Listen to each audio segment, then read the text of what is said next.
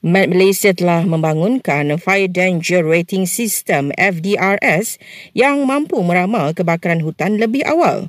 Berikut penjelasan Pengarah Pusat Iklim Nasional MetMalaysia, Puan Nega Zainani Saleh mengenai sistem F D R S.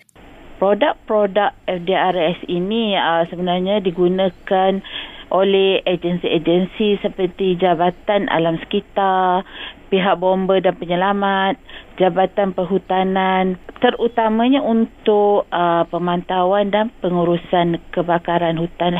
Keberkesanan sistem itu juga katanya turut diperakui. Verifikasi terhadap kejituan produk ramalan ini juga telah kita lakukanlah dan mempunyai kebolehpercayaan yang tinggi dan didapati sesuai untuk digunakan uh, di negara-negara ASEAN. Fire Danger Rating System F D R S sudah pun beroperasi sepenuhnya sejak Januari lalu.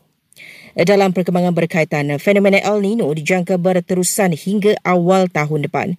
Ujar Puan Nega Zainani, berdasarkan laporan tinjauan cuaca terkini yang dikeluarkan pada Ogos, ia akan beri kesan terhadap beberapa kawasan. Jumlah hujan bulanan bagi timur Sabah diramalkan akan berkurangan antara dua puluh hingga empat puluh peratus bermula November dua ribu dua puluh tiga. Dan ia turut melibatkan uh, seluruh Sabah serta Sarawak Timur bermula Januari hingga Februari dua ribu dua puluh empat. Beberapa kawasan di Semenanjung juga tidak terkecuali.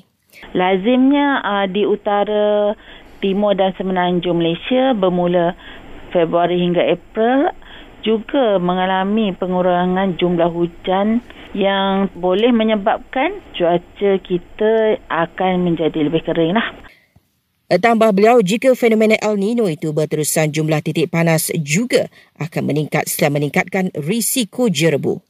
Sementara itu, kali terakhir disemak lima belas kawasan di Semenanjung mencatatkan bacaan udara pada paras tidak sihat, sebahagiannya di Lembah Klang.